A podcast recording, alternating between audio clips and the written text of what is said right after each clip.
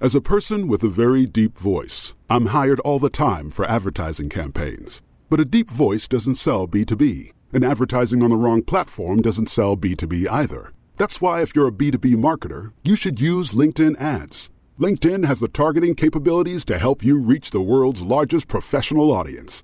That's right, over 70 million decision makers all in one place. All the big wigs, then medium wigs, also small wigs who are on the path to becoming big wigs.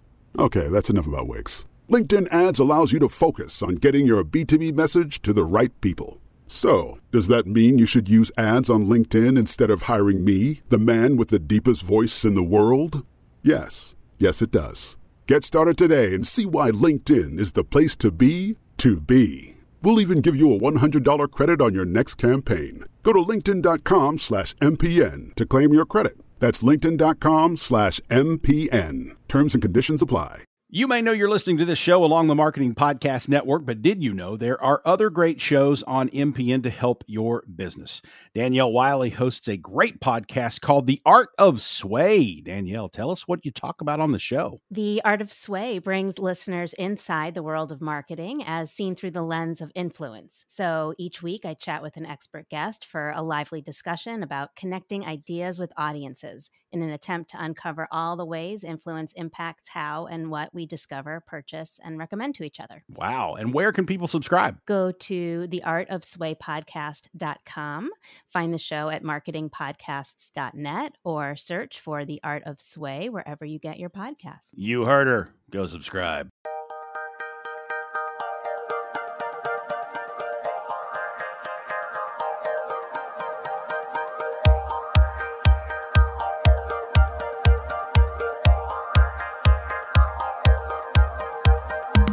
Welcome to The Making of a Marketer, the podcast that takes you around the world of marketing, one topic at a time. Hosted by digital marketing consultants Jess Nickerson and Andy Pondillo. We welcome you to join the conversation. Stream us on Spotify, Apple Podcasts, or Google Podcasts. Now, here are your hosts, Jess and Andy. We are back live on the making of a marketer. Very excited today for our next edition of our influencer series with Harrison Wheeler. Uh, Harrison, a senior design manager at LinkedIn and doubles as the host of Technically Speaking podcast. We are very, very excited to have you here today, Harrison. Hey, Andy, thanks so much for the introduction. And, and Jess, thank you for having me on the show. Great to be with both of you all today. I'm extremely excited about this discussion. Definitely. And we have been getting some just fabulous response from our first episodes we've done of this series. So if you're just catching up with the making of a marketer, if you've been listening, it's your first time on this series, or you know, you're just new entirely to the show, what we've been doing is when going around the world of LinkedIn um, from personal cre- or personal brands, creators, and kind of unlocking their treasure chest of creativity. So I know Jess you've learned a lot. I've learned a lot. So um, our theme today is really figuring out how to unlock multiple hats of creativity. Because as we said harrison you're not only a employee at linkedin doing fabulous work on the design front but you started a podcast in 2020 and have mastered that side of it as well. So i think it kind of really relates to what justin and i are trying to do is take some of our expertise that's directly related to our field and you know try and do something that is a little different as well and sprinkle in some of our personality yeah, exactly. Yeah. And, and you know what? Like, I actually see a few parallels between my podcast with this, right? As you mentioned. So, uh, yeah, let's let's get into it. So, first questions first. What we ask all of our guests right out of the gate is: It's 2023. We know that there is a lot going on in the tech industry right now. You know, we're pivoting, we're changing budgets, we're changing strategies, we're trying to stay creative and stay on top of our game. But yourself in the design field, you know, creativity so big all the time. How do you get yourself unstuck creatively in 2023? Yeah. Well, look, I, I, think one of the one of the pieces that you know I can kind of take out of that is that there's a lot of transition and transformation happening. and it is probably as ripe of a time as ever to be influenced creatively right um, you know i think being able to work from home or work hybrid um, you know thinking about new industry the advent of new industries and new technologies those are this is a really exciting time to start to apply new ideas to those i think it's a great time to find opportunities to just to, to disrupt um, and so I think for me, my mind's moving in a thousand different directions, right? In terms of being, uh, in terms of being creative. Uh, I think on the flip side of that is like, you know, how to not get yourself into creative exhaustion, right? And because I think there's a lot of stimulus out there, and I think it can be a lot, especially for me. If if right now, like I have a gazillion ideas in my head, but I also know that it can be extremely tiring um, you know, if I try to focus on all of those things at one time. And so, um, you know, pick something that, you know, you're really curious and you're really passionate about and really try to dig into it. That would be my advice. Um, you know, I was actually presenting to some students uh, a few few weeks ago, and we kind of talked about, you know, energy. And I think energy is really important, right? And so um, you know, I've generally found that technically speaking has been a creative outlook of sorts for me, right? And so make the space outside of your day to day to create. Uh, I think that's a really important piece to have. And you know, I, I almost kind of I I spoke that and I related it to a personal experience because there was a point in my career was that where I was creatively burnt out and so the thing that really brought me joy was creating, but I just didn't have the energy for it. Right. So, you know, try to make sure, number one, that you have the space to create, that you have the space to also recharge, but then also make the space to, you know, exercise that creativity in, in small, in small, in small batches, right? Because we know small batches add up to something big in the long term. Harrison, I love everything that you just said you touched on a few points. So this idea of trying to unlock your creativity at home. Is yeah. there anything that you've done with your space to lean into like the at home work? Yeah, for for sure. Um, I mean, this is this is my creative space right here. Um, I'm always trying to figure out more ideas to build, uh, you know, more for it to really kind of, you know, be mine. Um, and so like behind you kind of see that I've got some of my favorite books. I've got, you know, different articles of inspiration. On this wall, you can't see it right now, but I have a couple motivational quotes. Uh, in front of me, I also have some some work from a dear friend that I've had commissioned and some of his just general work. So, and and then on this this left side, I have like a vision board. Um, and so you know i may not necessarily be contributing to that all the time but you know being able to to look at that it actually reminds me of even just my personal thinking and you know it creates sort of artifacts for maybe something that you know i thought about in the past that i might be able to pick up in the future I love that, Harrison. That's something I will admit that I used to do something not quite as fancy as you're doing. It was more of a notebook with like random drawings that probably look like they're in code to somebody else. But yeah. I used to get creative late at night and I would write things down in the notebook. And actually, yeah. some of my greatest social media campaigns came from not being able to sleep at 1 a.m. in the morning. And I put yeah. them down and I took them into action later on. So I would really surround myself I'm guilty for not doing that anymore. So I, I like no. this. You know, uh, look, there's I, I love that you actually brought that up. I've had this discussion with many people at many different different times, and they probably some of the responses were like, "Man, you're crazy." Um, but I love that because creativity isn't necessarily going to happen in a room, right? Like, it can come to you in the middle of the night, come to you while you're driving, uh, it can come to you while you're on a walk uh, come to you when you're in a shower. I'm sure plenty, plenty folks listening in have done this. Um, and so it's almost like for me, it's like, what are like based on yours, like, what are the different surfaces that if you have ideas that you can capture that? So sometimes, you know, I might be in the in the bed. I might just literally write some a note down in my phone and I'll reference that later, right? I can actually capture that on a computer. Sometimes if I'm driving hands free, if there's something that comes to mind, I will actually do dictation as a note. Mm-hmm. And so, you know, and for you, you might have a notebook in that specific point in time, right? So as long as you're capturing these things, right? Like you can always come back and relate to those.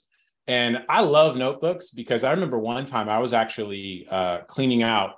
Uh, I was getting ready to move, and I was actually cleaning out one of my storage bins. And um, sometimes you need a reminder of like, yo, you can do this. Like I saw notes from like 10 years ago, just going through these product ideas. And I was like, yo, there's something there. I love it. I know I, I have this like dusty like bin that it's like old work stuff from 2013. I, I need to dust it off. I look at it because I know there's some gems in there, you know, yeah. laying, you know, behind all the dust somewhere. So that's a that's I love that. And I think it's always good to, especially on a throwback Thursday like today, um, it's always good to go back and take a, a, look at some of our greatest hits. But yeah. your greatest hits, Harrison, I know that your design work, like all of us in our journeys before LinkedIn, started somewhere. So tell us about what you did in your career to get where you're at today, and maybe a little bit about what you're doing at LinkedIn. Yeah, sure. I mean, it's a it's amalgamation of so many different things, right? And that's why I think it's important for anybody that's listening to this to really, you know, always reference your past because I think it shows you what you're capable of. Um, specifically, specifically when you're younger, right? You really don't have as many barriers or influences in terms of what you can and what you can't do. Um, and so for me, it, you know, my journey starts very early. Um, it wasn't the best of circumstances, but um, you know, someone actually had broken into our house and uh, a computer was donated. And so that's where I learned how to code. So learning how to code with 56K modem access in, I think, like 1996 or 1998. It really, I, I don't remember the, the, exact time, but you can imagine G- Yahoo GeoCities was where I learned to code. Then that moved into MySpace. Um, you know, lover video games, I used to crack all of the, the, the all of the software back in the day so I could customize it. Um, and uh, you know, when I went to school, I actually went to school. I got recruited to play football, and so athletics was a really big part of you know my early life. Um, but there was a point that like something you know the urge of getting back into design really hit me and when i was at the university of iowa all the computers had adobe photoshop so i would sit on the computer for hours learning Photoshop. And so at this point, I started working at a marketing company that built for on campus clients. That was the moment where it really struck me putting code and design together to make something that functioned. Now, you know, at that point, I was like, the possibilities are endless. Um, I was working in music promotion, I ran for student government. And I started taking this lens of like, you can actually apply design in, into a ton of different things, and it can be really transformational. And so I really kind of carried that um, throughout. So, you know, I think one of the pieces was like when the market was was would crash back in 2008, you had to really get scrappy and and figure out ways to make it work. And that was something that I could honestly make money. And so I started freelancing. That grew over time, and then eventually I wanted to move more in house.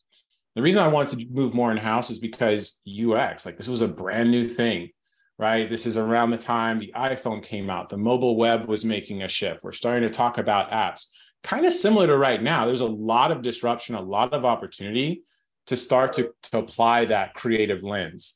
Um, and so, with that being said, it really just kind of grew from there. I started thinking about okay, if we can have this impact you know on a on a team level what does it look like when we start to align a whole organization really focusing on the user thinking about design in terms of the products that are shipped? And that's really evolved over time right? Coming into linkedin career wise i saw for me an opportunity to learn from some really great people doing amazing work and and grow as a manager but then also understand the impact of what does this look like for our more than 900 million members, right? What does this look like for our, our ads business or campaign manager? And then what does this look like within a design organization? How can we build that up? And so, um, you know, all that being said, moving from, you know, a freelancer to, uh, you know, an individual contributor to a manager, design has always been at the center of it. Creativity and how to approach these different challenges have always been at the center of it. I really like Harrison you hitting on all of the different stages that you've worked up to to this part of your career. Sometimes I'll get asked about, you know, where have you seen the best examples in social media? So, you sure. know, building campaigns from scratch, being scrappy. You know, there are some big ones happening with Fortune 500 companies that are all over the place and are fabulous. But if you ask me personally, I'll tell you that hey, I've been involved in some of these campaigns. that have had these large budgets. And I'll say that I've been involved in some of these campaigns that you probably never have heard about that yeah. were done at freelance or early career levels where people are absolutely out there making plays. And I think yeah. that's great for someone like that to hear, you know, especially for myself being a newcomer at LinkedIn. There's so much of that world that is still, in my opinion, my world in social media. And it sounds like how you describe it working up into a management level and design at LinkedIn. It's still something that really is a fabrication of what you're doing now. A hundred percent, right? I mean, one part that I left out is that I actually used to work in the marketing department uh, around technology devices. So, you know, understanding what that process, we actually worked with Apple quite a bit. So, understanding how product announcements happen and the communication stream that comes through that really also allows me to think of that to this day, right? And this is a job that I had back when I think I was like, what, 22. So let's talk about this uh, marketing and design. So, getting more into the weeds right here, how do you feel sure. like marketing borrows from design discipline, and how could both of these functions really start to work together more efficiently? Yeah. Uh, well, I think both are interrelated. Um, actually, at the previous company that I worked at, I managed designers on both the marketing and the product design side. Um, and I, you know, I, I think part of it really, I would kind of go back to like, what is the narrative that you're you're trying to tell, right? If we were to take sort of like a macro view of like your your product, right? Like, or, or your your business, right? What is the narrative that you're trying to tell, and does that reflect itself from you know someone landing on your marketing experience to the actual product? And there's a there's a lot of different things that go into that, right? Like there's brand, right? um, you know and then there's also sort of the voice like is that voice consistent are some of the ethos that we're seeing on the marketing side is that persistent actually in the, the user experience and so i think they're all interrelated uh, uh, this is probably a little bit more controversial but i mean at the center of it all is design and we should have a lens and, and we should try to build ownership around it now maybe we're not working specifically on the marketing website or maybe we're not working on a feature we should always be trying to come together to understand how these parts play a role. We ultimately understand that this does come together or does have an impact or interdependency when it comes to product launches, right? And so, you know, I think there is also just an opportunity uh, earlier. Now, organizations are totally different. Um, I know every each organization has a different sort of approach to this. Um, but I think as we start moving into this world where we're starting to see more specialization and distinction in the importance of this in terms of roles, such as, you know, operations, right? Uh, when we start thinking about things such as uh, content writing or UX writing, right? There's a really close bridge to that. And so, you know, even thinking about support, like all of these things, think about this like you basically are going to have like this flywheel of a journey of somebody right? So if we're starting to think about you know someone top of the funnel right? Like they're going to potentially be landing on your marketing website right? Maybe mid funnel they're talking to sales right? We want to make sure that that narrative is consistent and once they get into the actual experience i think it's important that those expectations that were set early on we're, we're delivering that promise there and so when we think about the continued success, that's where support and help comes in. And so I think all of that plays a really important role if we start really taking a, a sort of look at that full journey. Yeah. And what I love about what you just said, and I want to double down on, we always talk about the need for this marketing and sales alignment because yeah. your sales team is communicating your marketing story, your marketing brand Yeah. But just based on what you said, it's like the marketing and design alignment is also very key because your marketers are communicating the design experience. So 100%. love it. Yeah. You know, something, something, and a lot, go ahead, go ahead. Oh, so a small thing I'll add to that too is I think just learning the different levels of marketing, sales, design. Like nobody's going to be an expert like 38 different categories. No. But do a LinkedIn learning on basic Photoshop. If you're in design, do a LinkedIn learning on basic social media strategy. If you're in neither and you're trying to learn sales, a basic learning in in sales, like that kind of education and not only learning from there, but once I take the lessons I take from there and I apply it to what I hear people say that are around me, it helps me just kind of understand where I can wiggle in and, and, make an impact. Exactly right, and and look, I I, I was I was having this uh, discussion with someone else. I, I laugh at this because, you know, at one point I was hiring, uh, you know, some some new grad designers, and you know, I said, hey, look, like I don't think this is my previous company. I was like, I don't think designers are going through school and graduating thinking that they're going to work at a CRM company, right?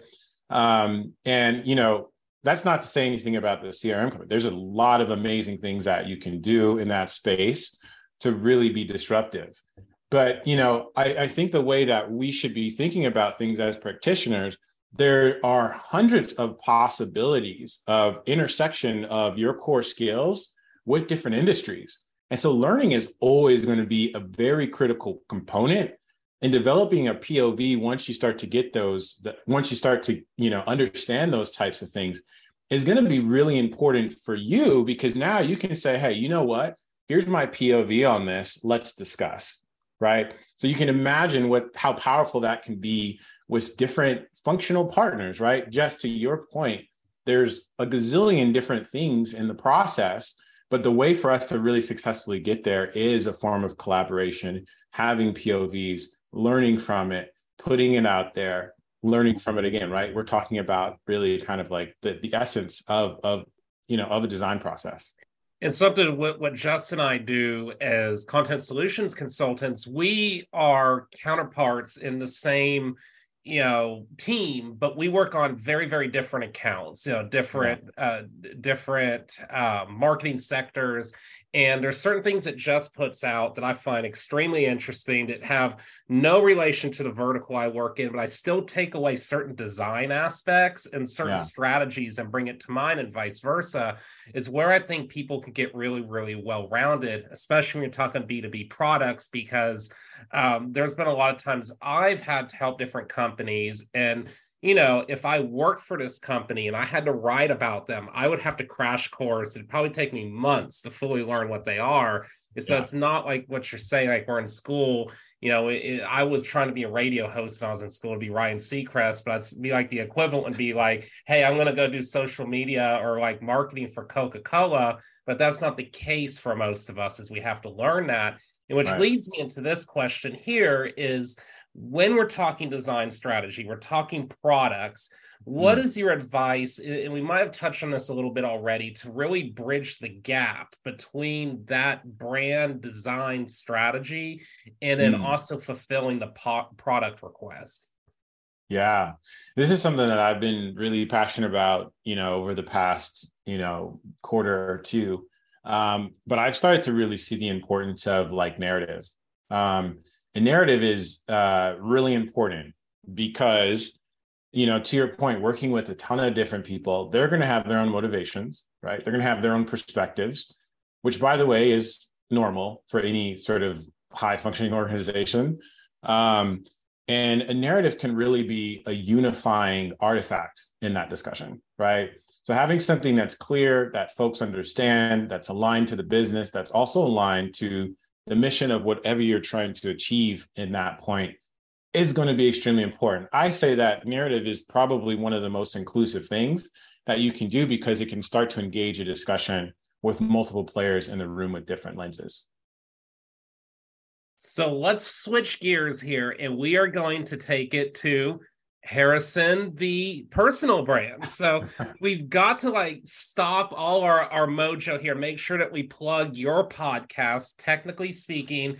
it's been going on a couple years now. So tell us about the Yeah. motivation, the mission, what you're doing, and and probably Yeah. most importantly, how can our users find you and listen to you? Sure. What's wild is like I think I think I yo this actually is crazy. I actually think like this week is the three year anniversary of the podcast, which is Congratulations. which is wild. And I actually started I actually started recording on LinkedIn early days of LinkedIn Live. So um really really great to reflect on that.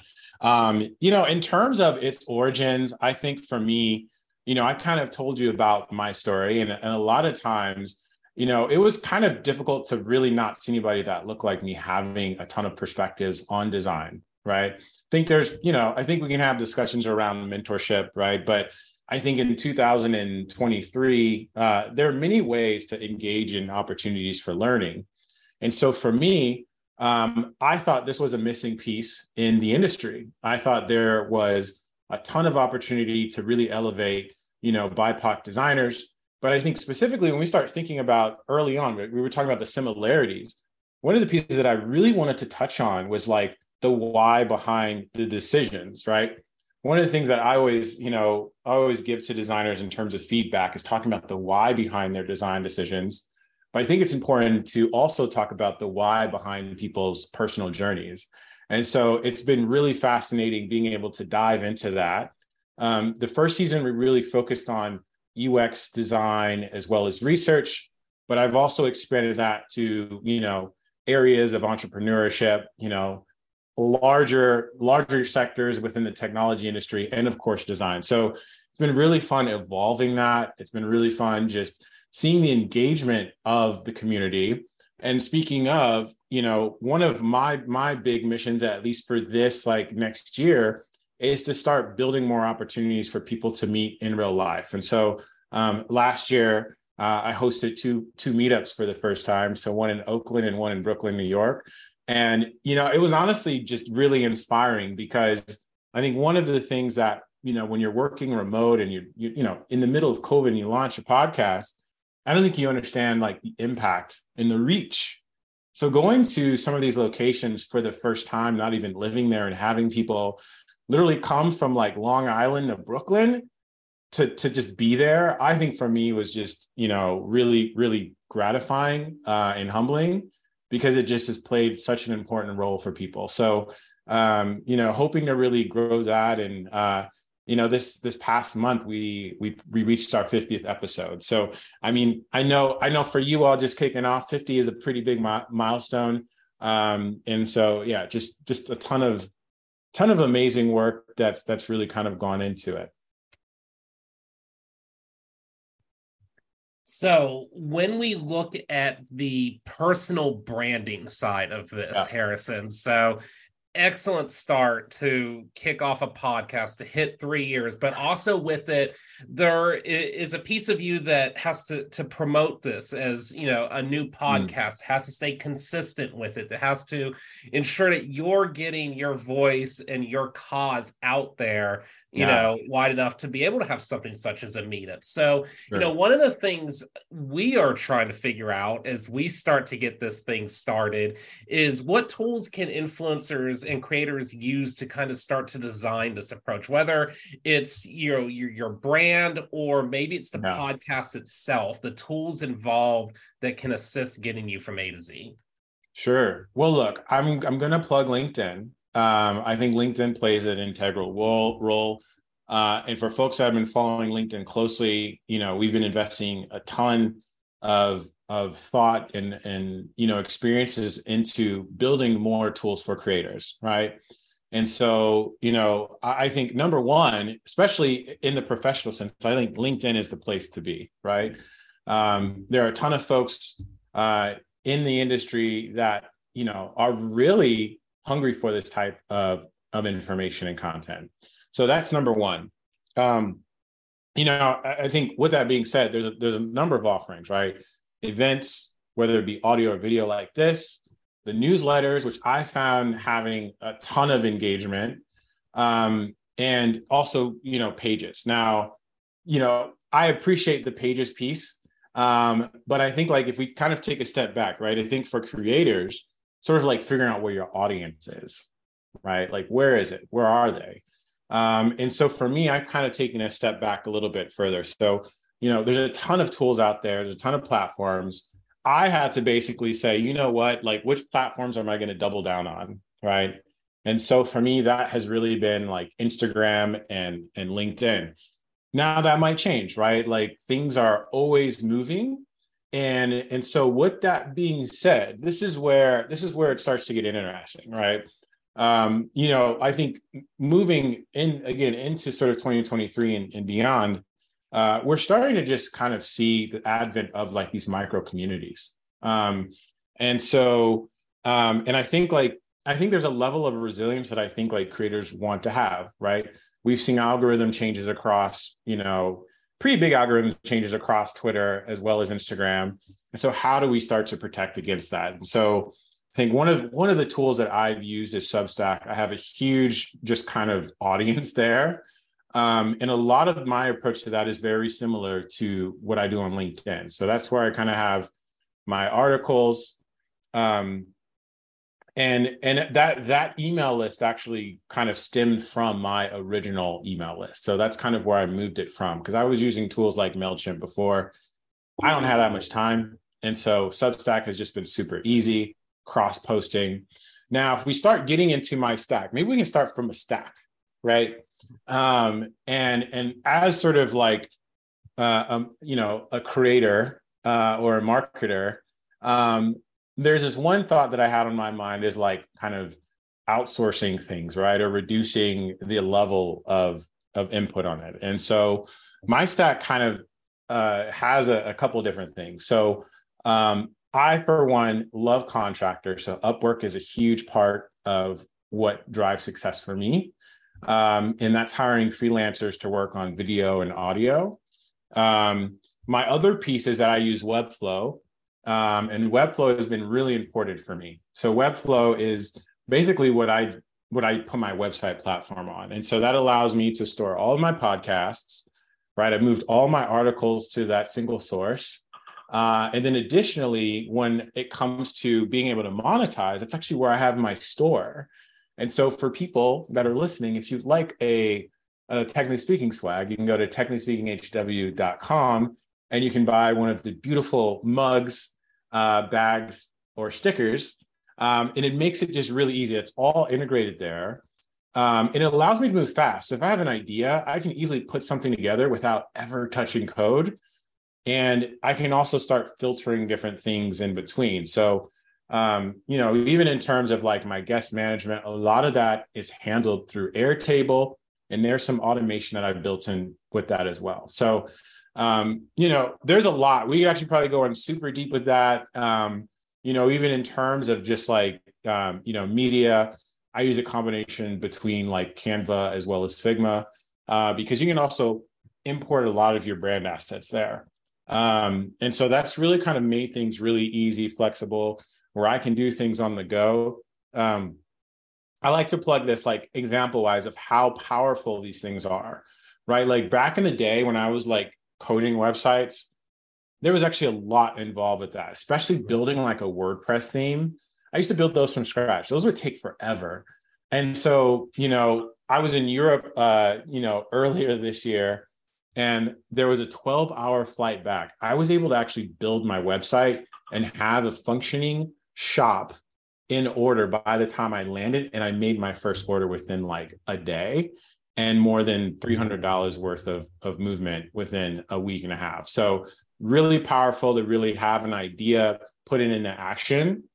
Uh, and I want to share that with you all because I think a lot of folks have like these ideas of what they want to do and they feel like it's a lot of work it does take some work to get started, um, but the tools are there. Um, and so I encourage anybody that just, you know, is on the edge, teetering about it. There's just so many different ways to express yourself. And you don't need to be hitting like, you know, 20,000 followers or a million followers. You can do this with a small, engaged community, but just start somewhere. You got to start somewhere. Start with LinkedIn, start posting because there's somebody out there that is looking for that information and that expertise that you have So, Jess, one thing that Harrison made a great suggestion about, I've thought about a little bit in the past, is the email side, the newsletter side of it. But I have to admit, Harrison, and you talk about this on one of your tips about trying to be perfect, is Jess, yeah. when I send out emails and I have to send out to an email list, WordPress websites edit button, social media edit button. Emails, when I send it out wrong to hundreds of people, there's no edit buttons. So just you will definitely be having to QA every single thing I would do if we did email list because I am 90% accurate but it's one of those things when I used to do email that I would yeah. get so nervous about it that I would make more errors because I would be triple, quadruple, quadruple checking and I wouldn't see it because I was nervous mm. about it. That was like my one marketing crux, but I think we could over, overcome some fears here. Yeah, look, I, I, I actually had a thought about this the other day, uh, and maybe this is like a, a case study, right? I'm a, I'm an avid user of Grammarly, right? And I've always used Grammarly as some sort of approach to edit, specifically around short form content. Um, and most recently with Chat GPT, um, that's actually kind of streamlined my process for short form content, right? And so, like for your situation, you might write out that paragraph and put it into Chat GPT and prompt it for editing. Um, and that makes life a lot easier because you can focus on the things that you know you want to do. So i think you read you read my tips right? Again it's like outsource the things that like you're not good at. And so i'm not saying have chat gpt write it. Have origins of what you want because i think this is a marketing podcast right? I think brand and voice is extremely important and we need to make sure that that shines through but that now i think there's a lot more tools that have advanced to really help us do our work even better that's what i was going to say my takeaways would be from what Harrison is saying for all the marketers out there. One, start thinking about newsletters. And Andy, this is something this could be a baby step for us. Like get into the LinkedIn newsletter game. I think that's a great way to start. And then um, also to just asking why, like always bringing it back to why. So, like, why are you doing yeah. this for your customers? Why like why are you inspired to create and share your voice in this way yeah and potentially stupid question with linkedin newsletters there is an edit button correct yes there, there is okay. an edit button yes yes all right there's an edit button we'll be able to make the magic happen unless somebody sees it in like 0.20 seconds after i hit go because that's usually right when i see it um, Harrison, I got one last question for you. Uh, I know that we're probably a little bit over time, and this has been an amazing interview. We've learned a lot, learned a lot about you and just podcasting, personal branding. These are tips that not only us, but our audience, I know, will be very, very uh, thankful to receive. But one thing we definitely have to hit on is you're doing a lot of things. So you're named to the ADP list 100 most impactful mentors of 2022. First off, huge congratulations. Thank you. You're building considerable ground right now as a personal brand. You are a manager at LinkedIn. You're doing all these things. You talked about some of the tools you use, but how do you juggle all of it and stay efficient with your work on all fronts? Yeah, that's a really good question. Uh, and I think outsourcing is important, but I think it's important to know getting the things up to, you know, there's a lot of work actually getting things started, right? So in terms of audience, I didn't exactly start from zero, right? Like I've had an audience, a somewhat engaged audience for maybe a decade. And so moving them on to a platform like Substack was actually pretty light. But if we start thinking about that path to uh, where I'm at today in terms of like the podcast, um, you know, one of the pieces that I did that I didn't get into here is like when I set out, I actually phased it. I did a phased approach. And so the first phase was just getting something up there, and it was really rough. And then I said, you know what? Let me focus on getting the production down. And I realized I can't handle video and audio. And so I focused strictly on audio. And then I was like, you know what? I want to get the audio right. So that whole process took about a year. Okay.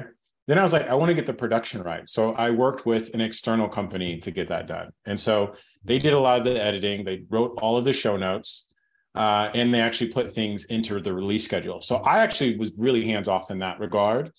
Um, and then I actually did not launch a functioning full website until last year. Um, and so you don't have to do everything at once. Um, you know, I think at the center of this, I'll tell you this, like I I don't spend a ton of time on the podcast. In fact, like, you know, my fiance would probably like be extremely angry with me if I went if I was doing work and then I was working on things right after. So I make sure that like I build in enough time where, you know, I can do what I want to do where I'm not I'm not working. Okay. Um, and so I would even kind of step back. How is this all related? So look, I think uh, you know, as we start talking about the creator side of things, I actually think cr- being a creator is like probably the next step in terms of like how you show yourself professionally. Like I, I strongly believe this because I think in a world where we're not as connected, it's a way to connect people and and have people understand what's happening in your professional life, understand your POV on some of the the subjects or you know topics that are happening are top of mind for people um, and, you know, I think it's a great opportunity to just expand your network. All right. So I think all these things are created, right? We talk about like how can a lot of designers actually come to me like, how can we stand out? Right. It's a very competitive market out there. So number one, I think having a website is important because that's a landing page for people to be able to understand a little bit more about you, understand a little bit more about the design work that you've done, um, but I think also being able to have content out there, I'm not saying you need to be doing this like every single day, but I think flexing that muscle to a new audience gives you an idea to connect with other people. One of the pieces that I really appreciate about my podcast, like hosting a podcast is one thing, but meeting all these people with different perspectives, I'm learning from them. It has actually been a, a huge tool for me to learn um, you know, having even sort of like mentors teach me about situations that they've been in. I develop relationships from this, right? And a lot of that is extremely professional. I've got some folks that are good friends as well now from it. But all of this really plays an, an impact in terms of, I think, also being able to level up in whatever you're passionate about.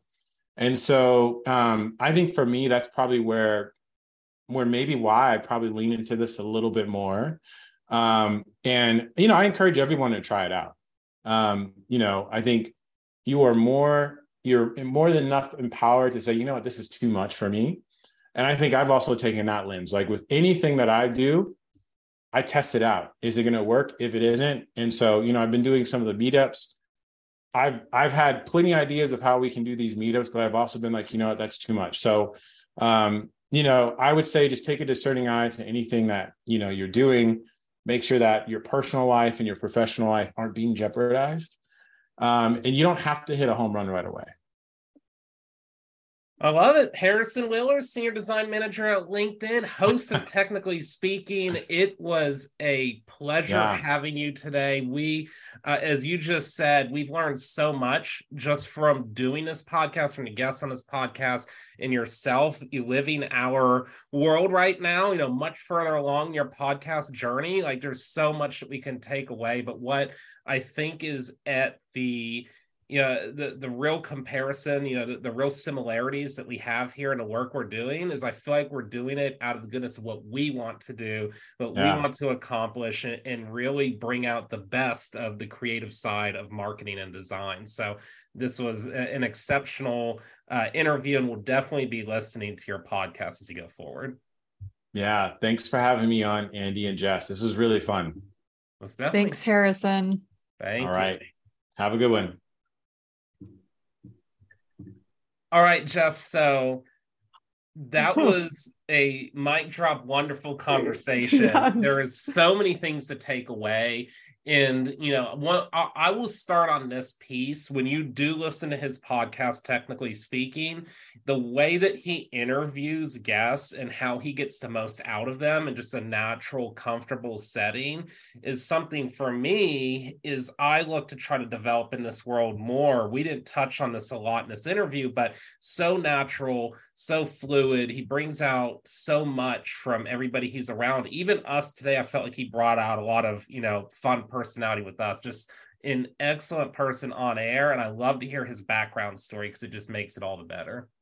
Yes, a hundred percent agree. And I totally noticed that too with his podcast. And that's really where I think his UX and design background are leveraged and come into play because he what I notice is he's very curious and he's always he's trying to get into like the the human the the human emotion the human behavior behind it all. So he's asking a lot of follow-ups or something or he makes an observation and he's asking oh well why you know why do you feel this way? Or or why did you do this? And I, yeah i couldn't agree more with your observation from listening to technically speaking and, another part that I cracked up about, I'm going to make agencies hate me when I say this, so don't listen, agencies, is how he talked about designing a website on a flight home. So if you, t- it's still happening because there's sites out there that are full WordPress, they're, you know, a custom template, there's all kinds of things happening. But there's also websites where people are making them pretty close to just as good, if not better, yeah. on their own and agencies are able to rack up a million dollars, you know, building out websites. And it's so interesting. He brings up a really good point, though, that it's gotten so much easier in this world we work in. And it's something that I have to really challenge myself to catch up on because for me, I can go into a WordPress, change pages, I can put themes on it. I could not build a website on WordPress from scratch. But some of this new stuff out here, it's gotten a lot easier, and they're not those old clunky websites like we used to see. When you think building websites yourself, I think about like 10 years ago, and they would be marked up with ads all over them. They wouldn't be that functional. You couldn't get indexed on Google. Like it just things have changed quite a bit. Definitely. And again, this is going back to something we have touched on time and time again this idea of testing and learning and just getting started. I think we have heard this from every mm-hmm. influencer across this series. That if you wait until it's perfect, you're never going to get going. So, like yeah. this idea that you don't have to have everything in this perfect state and i feel like designers have this ability all the time like they're they're they're continuing to design iterate but they're getting their their products they're getting their designs out there in the world so people can react and they can go through that design cycle. The, big thing i think that we could bridge this to one day is we hear it from the personal brand side. I think linkedin as a company really empowers us to go do things and take ownership and, and strive to test and, and push boundaries. But I would love to hear it from somebody at a very large you know corporate level company about just trying things. And that's a lot of times where we find that they struggle is because there's so much red tape. There's so much that has to be perfect. There's so much disney productions i like to call it on a really expensive video and editing that it's so far away from the mentality. I think it's hard just to start. And that's where I would be curious to, to talk to someone maybe in that world. What would it take for brands to start? Because there are some out there that will, but I would say that it's still like big companies, nine out of 10 of them are going to be very buttoned up, and it has to be a certain way before they'll even run a social media ad out there. Well, you know my views on this. I am. I I would say, you know, push yourself, get uncomfortable because how are you going to learn? How are you going to iterate? How are you going to improve if you don't have anything out there? Or again, if you're or if you're waiting for it to be a very specific way. Yeah, and that's the only way. I mean, you test and learn. You know, you everything is a test to a certain extent. It's why I, I get asked this question sometimes by people I work or I've worked with or looking to get into the industry or grow and learn new things. So ask, is there a certification to get into digital marketing or social media? My answer will be yes. And then my second answer will be it doesn't hurt. My third answer will be is that you need to be able to do something else outside of the certification. So if you're like just getting involved, freelance, like Harrison said, there is no more powerful tool in my probably early-ish middle of career than working on projects that have absolutely no red tape associated with it. So when you think freelance, you know, you know, you have a friend of a friend who runs a photography business due to social media. You have a friend of a friend who owns a hair salon and they need you know someone to do design and and model for them or whatever it may be or take pictures right? Anything that's like around you know these types of marketing tools all of it is just reps after reps after reps. So i think you have to combine with like what is the learnings right now and what are the certifications right now but how can you just test? And you can test and try things without there being all kinds of you know money and big companies and high stakes attached to it. And and one of the misconceptions we hear time and time again from the creativity piece or this idea of being creative is that we have to have the ideas. Like or we're the ones that are filled with all the ideas. In actuality it's your customers it's the people that you're interacting with, it's the people that you're designing for. They have the ideas. So get it out there because, yeah. again, that is the way to improve your product, your service, your brand, your marketing mm-hmm. campaign, mm-hmm. all of it. So that's something that I've changed lately when I do workshops with customers is I might show, we'll just say it's a, a 38 slide deck and there's like 16 different examples in there. So, what I'm going to tell them is right out of the gate that don't try to do all 16 things that are in these slides. It's like you'll drive yourself nuts trying to do that. My goal is to show you what's out there and what's being tested right now. And if you could take one thing away from this presentation, you don't need to like memorize all 38 slides. If you can take one thing away that you learned, then I think that there was a great value to what we did today. Absolutely. And I'm happy, Andy, that you got it down to 38 slides. Yes. Keep, uh, keep cutting. It's it's some work. So we used so we used to have a class in school. So this was a journalism class. It's near and dear to my heart. Uh, Professor Cooper. Um, she is working in the Northeast somewhere. She used to be at Sam Houston State. Um, great, uh, great, great teacher. But what we did in the class, it was about it was a writing class and we would be given like excerpts from an article and we'd be given headlines and we would be asked to shorten those down sometimes like 75 or like 90% it'd be like how can you tell the same story in less words? And we'd be doing it over and over and over again especially with headlines. But i've tried to apply that to presenting as well. Sometimes you know you have to make the judgment call of am i cutting to the point where it doesn't make sense anymore. And sometimes that line can get very narrow, but that's something that I always try to do. You know, we talk newsletters too. You know, once we do that, um, how can we get the same message across and, and, make it shorter you know with the same value? We're talking about putting an intro. It's debuting on this episode. We first started off had a longer cut. We just you were like let's make it a little bit trimmed because we don't need as much of this fluff in here. So there's like always that in my mind is, is can we get the same message and not convolute it too much? Yes. And on that point I would be remiss to not cover on what Harrison was also talking about too around this marketing and design intersection. I, I think you really highlighted so many synergies between both functions, but he talked about the importance of a narrative.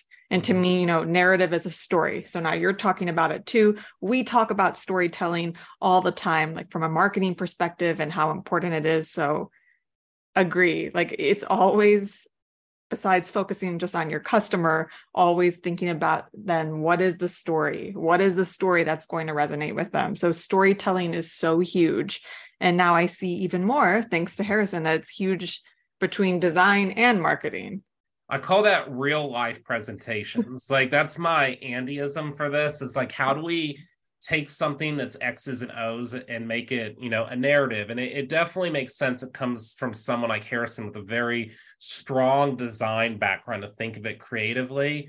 You know, we see so many lenses when it comes to digital media. Like, and I think I think they're all correct. It's just finding that right balance of them. I go into my presentations. How do I teach something philosophically, psychologically, X's and O's, like talking about the the paid side and more of the you know really direct hard data. Like how does it does it all come together? But I think narrative is a great example because it's real life and it brings all these facets together in what you're trying to talk about. Yes. And and a creative tip, one way in which you can push yourself and, and try to really tap into the visual storytelling aspect is to give a presentation or build slides where there are no words on the slides, where you're mm-hmm. just using visuals and see how effective your story becomes and how your story resonates with the people that you're presenting it to. You know who I would put on my slide right now with nothing else on it to describe oh, this podcast? Oh, I know. you know, you know who I put on there? Yes. So you know we're gonna get back to this. So it's it's Tom Anderson, Tom from MySpace. So if you tuned into the podcast last week, you heard this, but if you haven't, we'll catch you up. So Jess and I have set a goal for this podcast during its lifetime, however long that may be, that our ultimate guest is get Tom Anderson, Tom from MySpace. We have so many questions for him. He does excellent photography. Is he going to be the next CEO of Twitter? So many questions for him, but we, he cannot be found. So I am crafting my message to him. We're going to start big. We talk about just going for it on this podcast. So, tomorrow, Jess, I'm writing my message to him. I'm going to send it to you. The only place I know where to find him is on Instagram and Twitter. So, we're going to start with Instagram. We're going to direct message him, and then we're going to see what goes from what, what happens from there what a segue andy. That was that was pretty perfect for the the tom from myspace effect. But yes, yes cannot wait. I, I, I didn't realize you were gonna go in so quickly with the message but I, i'm loving it. Yeah we gotta i guess we gotta keep writing messages. I mean we gotta try this first you know. So the first thought is if we just go in for it and we just ask him directly will we say yes? I mean let's be real Probably not. We're probably not going to get a response to our first message attempt. But if we keep putting out content, short form videos, fun facts, uh, I have my video that I'm working on from last week where it's basically telling him that the industry needs him. He's the hero we deserve. All of that good stuff. If we can keep putting things out there to get Tom's attention, our thought process is he'll eventually come on. So this is to be a fun thing that takes a while. But you know, I would be cool with it also if he's just like, sure, I'll come on next week. But I, I'm being real. I know that probably won't happen, but we're just trying things. That's the message of the making of a marketer is to try things. Yes, exactly. I'm loving it. And to our listeners, if you would like to see Tom from MySpace on the show, please let us know and, and share your support because maybe maybe that would help to capture yeah. some attention as well. Definitely share it around. We'll post some more content for you to share too. So create some visibility. Maybe even after what Harrison said today, we could write a newsletter, mm-hmm. you know, about where in the world is Tom from MySpace, talk about all the facts and figures, talk about how he started it, how he made hundreds of millions of dollars and travels the world now. Like we, we can definitely build something out. Andy, now I'm really thinking of a LinkedIn newsletter. We got to get on it. Yes. I'll ask Chat GPT to write us our first version and we can edit it from there. Uh, but that should get yeah that should get us to the conclusion here that was a wonderful episode once again today as always you can check us out uh, stream us on Spotify, Apple, Google, all of the major platforms. Technically speaking, the podcast today, if you liked our guest Harrison Wheeler, subscribe to him, listen to his podcast, a excellent program with a lot of great viewpoints. But we will continue the podcast. We look forward to seeing you on our next episode. We're going to transition into a new series soon. So stay tuned for the announcement on what that series will be. But it'll definitely, in my opinion, be just as interesting as this one. So excited to keep the ball rolling. Yes, me too. What a great show today. Most definitely. But until next time, Jess, it's been fun once again. We'll see you soon on the making of a marketer. Sounds good. Thanks, Andy. See ya. You may know you're listening to this show along the Marketing Podcast Network, but did you know there are other great shows on MPN to help your business? Steve Turney hosts a great podcast geared toward mental health marketers called The Boost. Steve, tell listeners what you cover on the show. The Boost is our podcast, and the tagline is Conversations with People Promoting Mental Health. And that's what it is. So it's marketers, company executives, therapists, and mental health advocates talking about what they're doing to move this industry and this important thing called mental health forward. Amazing. And where can people subscribe? I'm big on LinkedIn, so you can find us there, just uh, slash Steve Turney, or you can find the show at marketingpodcasts.net or search for The Boost wherever you get your podcasts. You heard him. Go subscribe. This podcast is heard along the Marketing Podcast Network. For more great marketing podcasts, visit marketingpodcasts.net.